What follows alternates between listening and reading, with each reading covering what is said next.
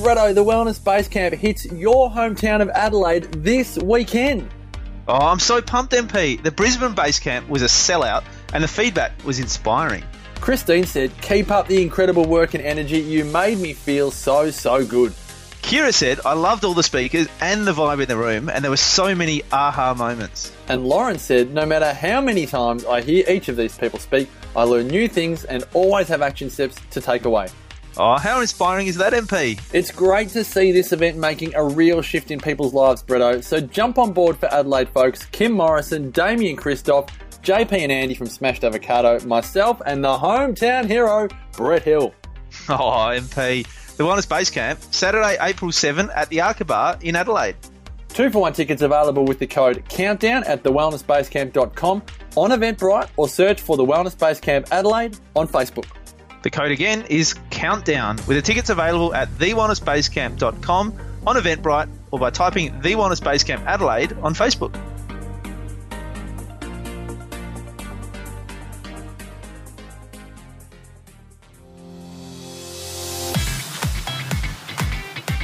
It's time to be the queen of your stress. With the queen of stress, Dr. M.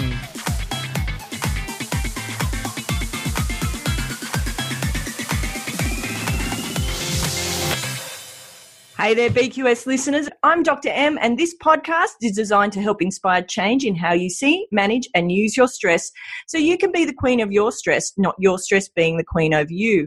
In this week's episode, it is the second part of our amazing series with the wonderful Dr. Damian Kristof.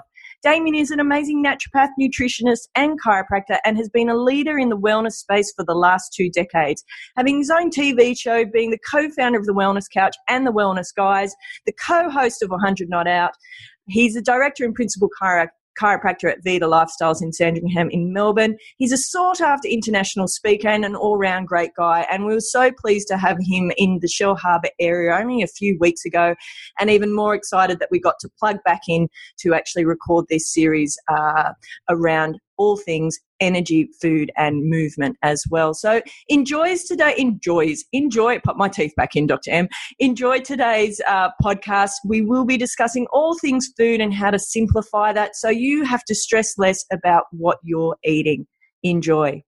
What's your what's your tips when we're looking at so when we're talking about our, about my energy equation, which we've talked about on earlier episodes, BQS listeners, when we talk about energy equal, equaling great food, times fitness times inspiration. So I wanted to to dive in a little bit, DK, in terms of what's your easiest tips to having a balanced diet? Because there's so much stuff out there that's just goddamn confusing. Let's face it.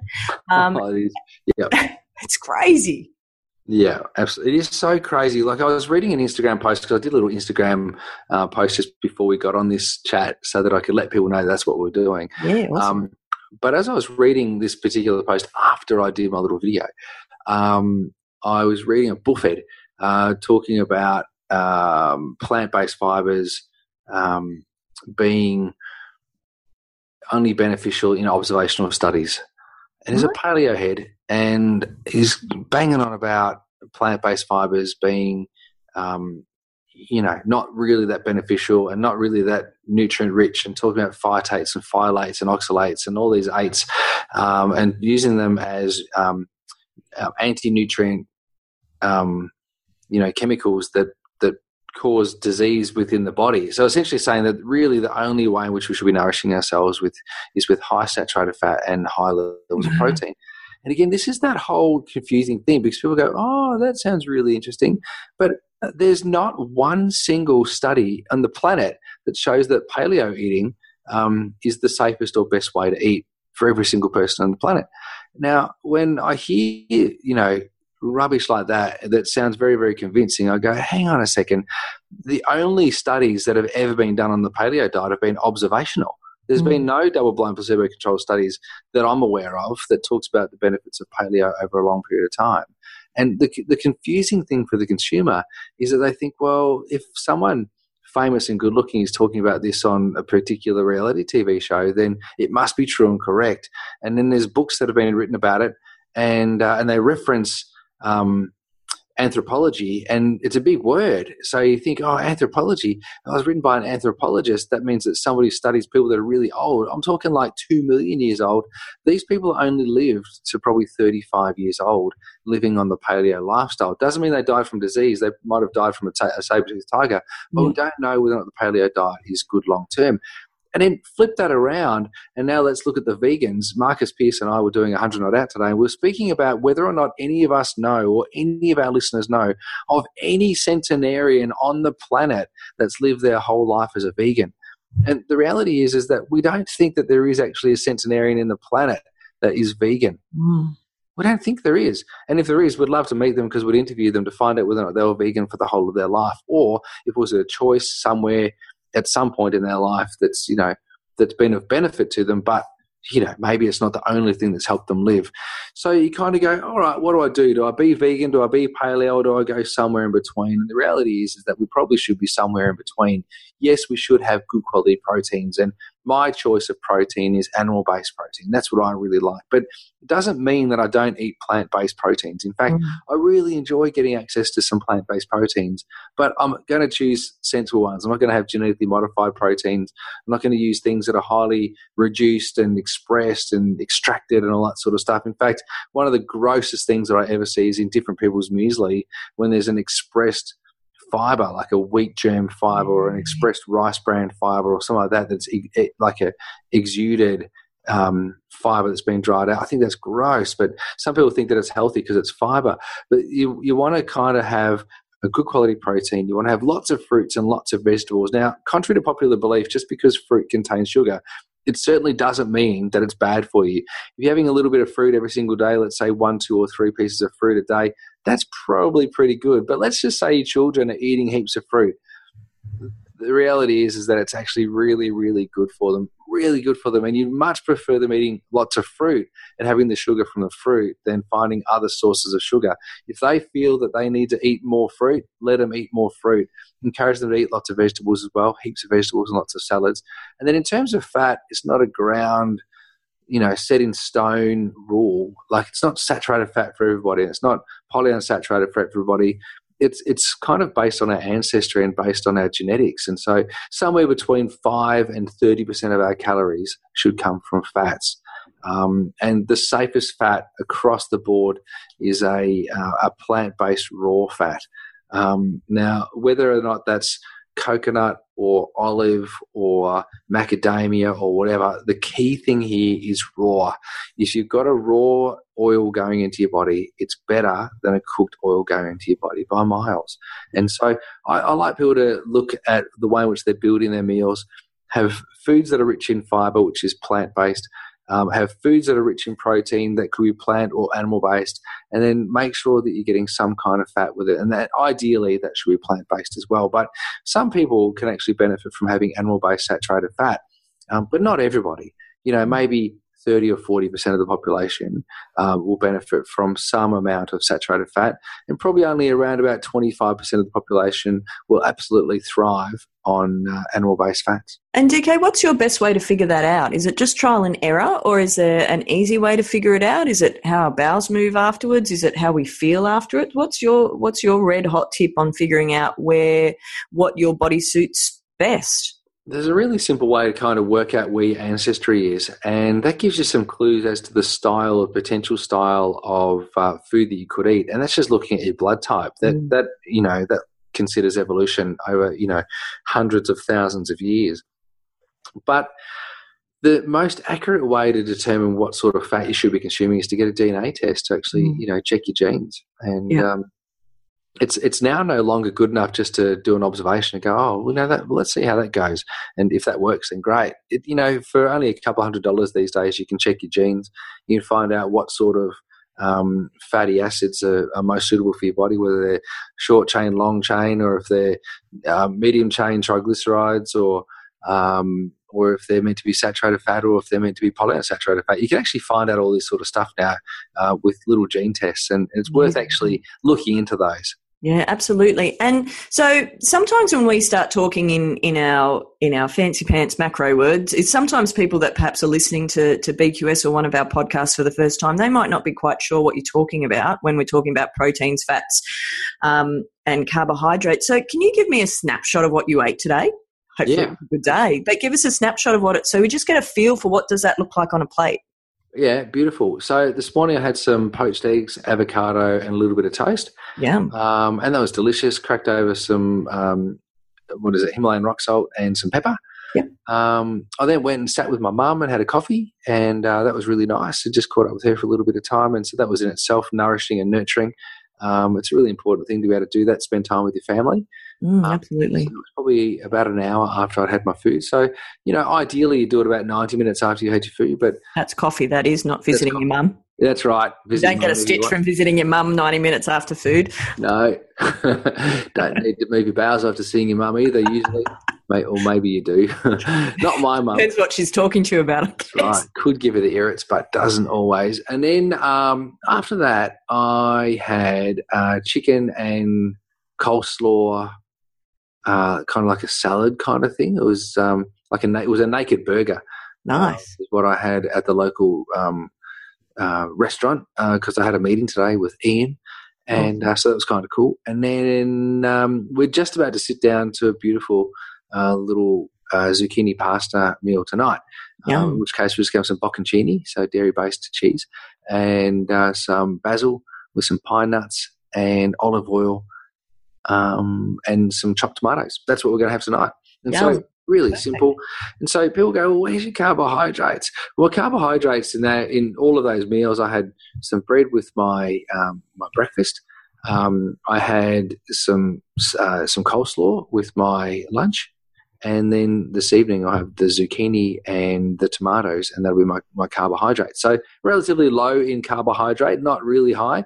I could increase that you know carbohydrate value by having some um, rice, or I could have some you know, different types of pastas. I could do that. I could have some quinoa or some amaranth or millet. I could do those sorts of things. Or if I wanted to, I could have some legumes. You know, I could have some beans or I could have some lentils. And that would also give me some carbohydrates. Now, many people would think, well, beans and legumes would be a source of protein. Uh, well, they kind of are, but you need to have beans and legumes combined with um, quinoa. And so the combination of quinoa and beans and legumes or brown rice with beans and legumes will give you a full amino acid complement and that'll give you essentially a full protein. Like you get in fish or chicken or eggs um, you'll get that by combining two different types of carbohydrate fuels. Um, but so i've got my vegetables they're a carbohydrate. I've got my proteins which was the eggs or the chicken um, or the cheese tonight Yep. and um, and then my fat we'll put olive oil through this particular meal um, i used olive oil on my eggs this morning and I didn't add any extra oil to my um, my naked burger because I figured that it would already have some oil in it, so I didn't need to add anything else to it. Which brings me to an interesting point because I know lots of people get stressed out about eating out, and I know you have some simple rules when it comes to that. Mm. Um, because I, I think you touched on it earlier. One of the most important things that we're doing when it comes to food is that it's a social thing. I love I love your line of you'd much prefer to share a pizza with friends than drink a kale smoothie on your own in the corner. Um, how how do you take the stress out of eating out? Because I know lots of people is just trying to make change and they, they feel like they need to reel it in or, or make changes that might not feel like they're going to be easy to make. Have you got some good rules of thumb that people can implement straight away when they're going out just to make it a bit easier? Yeah, look, I always look for the meal that's got a simple protein of sorts and then a bunch of veggies. That's what I look for when I head out. So there's always fancy pants meals. You know, there's always something pretty flash. And you kind of go, ooh, that looks amazing.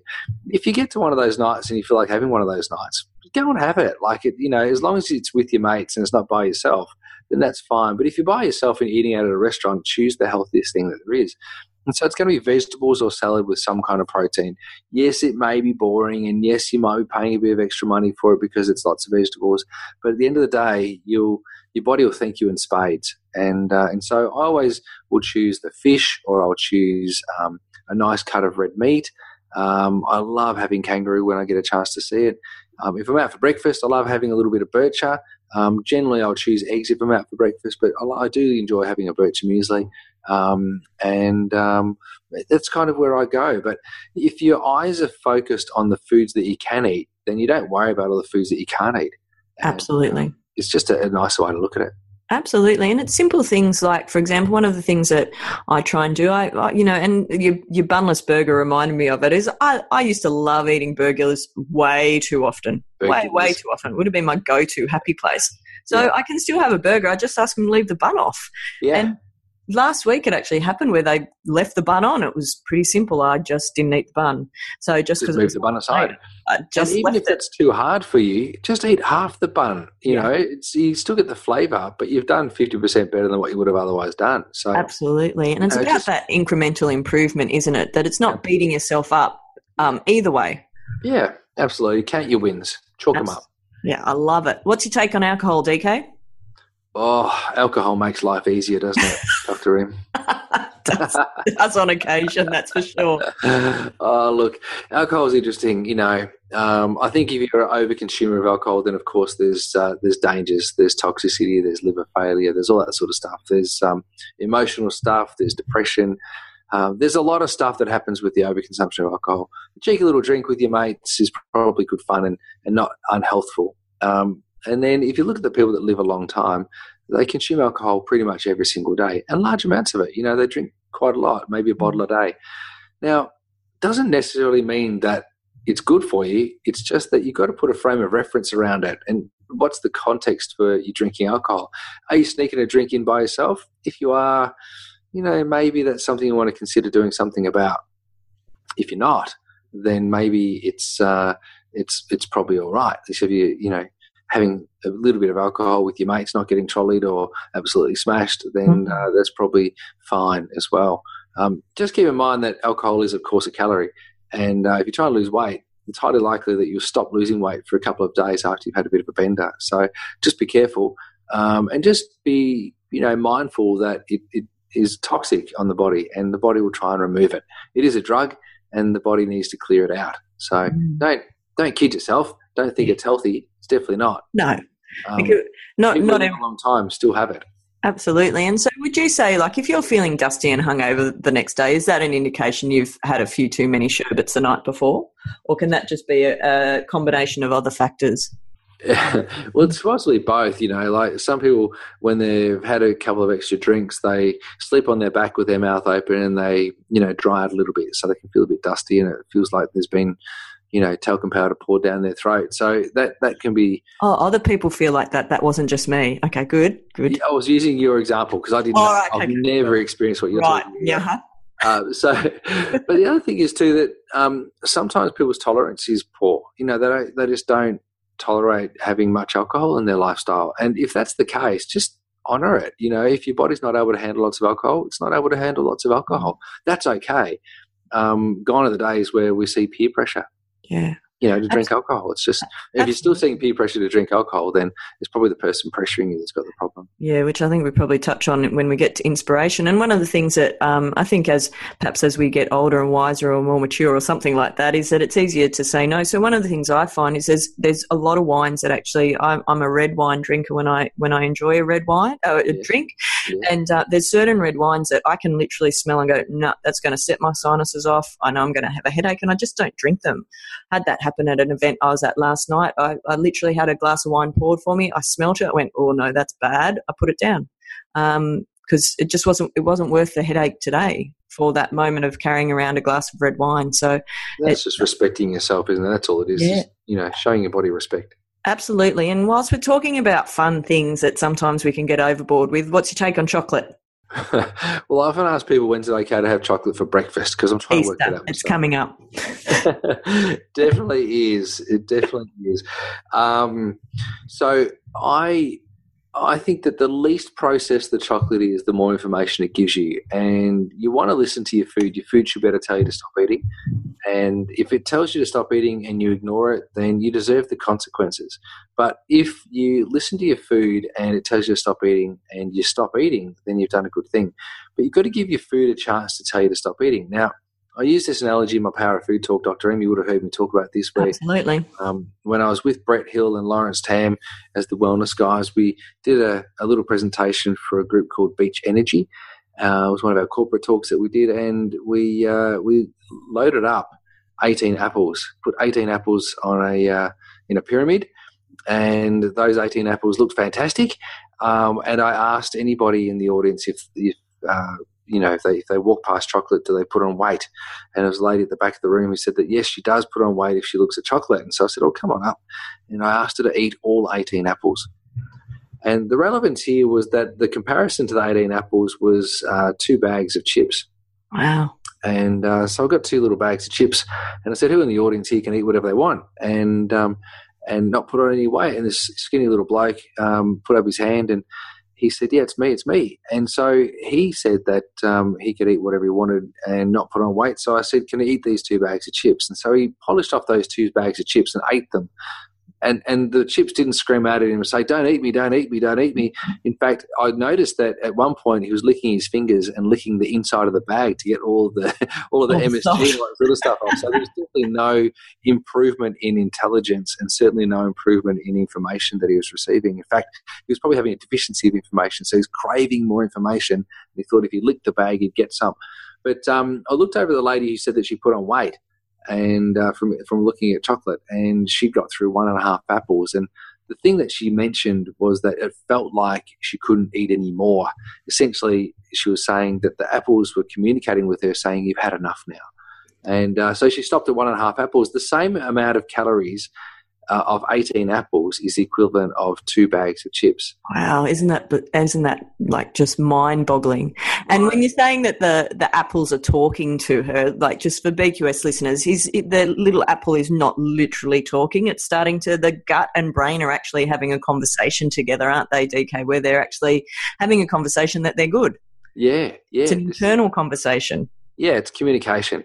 It's, commu- and communication's great, and uh, and the sharing of wisdom is important. So, if natural foods are sharing wisdom. Um, your innate wisdom, the wisdom that's inside your body, will be improving as well. I love that, and I and I think it's about keeping it simple, isn't it? Without going overboard on any of these things. And where I, I get uh, I get worried, and I, I get uh, or I almost go into overwhelm when I see some of the new things that come out over, particularly over the last probably five years or so, so with all the kombuchas, the scobies, the kefirs, the, you know, there's all these healthy healthy foods that even bone broths to an extent that people are almost looking down on you if you're not actually consuming this throughout the day. How necessary do you think that stuff is for day to day people that are, are pretty healthy, they don't have any massive gut issues going on? Is that something we should all be consuming on a daily basis, or is it something we can just let go of and not be too stressed about? Well, there's definitely um, a role to uh, there's there's something to be said for a broad spectrum or a great or broad diversity of bacteria in our gut. And so diversity in our gut is brought about by lots of different types of foods being consumed. So if we limit our diet to just a shoot a few types of few foods, hmm. then the challenge that we face is that we decrease the diversity of the bacteria in our gut. So there's ways in which we can increase diversity in our gut, and that is to broaden our food palette, eat different foods, eat different resistant starches. Um, that could be anything from a, a yam to a tuber to a to rice or to you know, um, sweet potato. All those sorts of things Yeah. are resistant starch. You can have all those sorts of things. Um, but you don't necessarily have to drink kombucha. In fact, kombucha is just a, a sweet fermented tea. Um, and in many cases, there's not really a whole lot of bacteria left in it, or or fermentable, um, you know, items left in that in that bottle if you're buying a commercial one. So you don't have to do lots of it. In fact, really, like to get benefit from kombucha, it's maybe 10 to 15, maybe 25 mils per day, not Mm. 375 ml bottles. You know, you don't Yeah, so if you're seeing people sucking on those the commercial bottles that are at cafes now that are you know promoting to be super healthy, if you're sucking on a few of those a day, probably not the best bet. Mm, no, definitely not. definitely not. And then I also see heaps of people, you know, chowing down uh, kimchi or chowing down sauerkraut, uh, you know, at a rate of knots, hoping that their gut's going to heal. And that may not be the case either because there could be some, you know, dysfunction with the microbiome. And, and if your microbiome's in dysfunction, in other words, you've got bloating or distension or your bowels aren't working really well, you've got eczema, dermatitis, all that sort of stuff. If you go straight to the fermented foods, it can be quite challenging for you. You might, in fact, have leaky gut and then start to poison your blood with bacteria that's kind of not meant to be in your blood. So I don't recommend people just go straight to the fermented food straight away. Yeah. Um, it's like going from naught to 100 without actually clocking through the other steps. Yeah, exactly. So learn to be able to digest real food first, like fresh food first. And if you can get to the fresh food first thing and then maybe try a little bit of raw food and see how your body goes, if it goes well, then maybe you can step into some fermented stuff. You don't have to eat it all the time, it's just a little bit every now and then. So, BQS listeners, we hope that you enjoyed today's episode. Remember, when it comes to our food, simple rules make life a whole lot easier. And your action step for this week is just to pay attention pay attention to are you overcomplicating your food each week? What areas can you work on simplifying it? Because really, by simplifying it and not being too extreme at either end of the spectrum, can make it sustainable, fun, and social when it comes to eating and enjoying and nourishing not just our bodies but our souls. Your action step, as I said this week, is just to look at what areas can you simplify in. And to finish this week's top five is, uh, and it will be my top five this week because next week it will be DK's top five, is in terms of music this week, High Rotation has been back to uh, Sigala's Tell Me You Love Me. I do like that track. It's very got a very summery feel book this week is I'm going to admit it, I got stuck into a Netflix or two this week versus reading. De stress this week is it's actually the Easter long weekend and just resting and recharging with my family, which is fabulous. Uh, quote of this week is the best preparation for tomorrow is doing your best by today, which is a Jackson Brown Jr. quote. I have said that quote before, but I really quite like it. And my th- final thought for this week is when it comes to our food, remember it's about nourishing our bodies and our soul and being having human connection whilst we're eating. It's not just about food being fuel it's actually about food being nourishment for our for our bodies and our souls. So enjoy the rest of your week bqs listeners. Bye for now well, that's it for today's podcast, BQS listeners. Thanks again for joining us. Remember, if you would like to subscribe, make sure you hit subscribe on iTunes. And if you want to stay in touch, check out our Facebook page, The Queen of Stress, or on our Insta, The Queen of Stress. For more information and show notes, be sure to go to thequeenofstress.com to continue our journey together. Hope you have a fabulous week, and I'll catch you next time.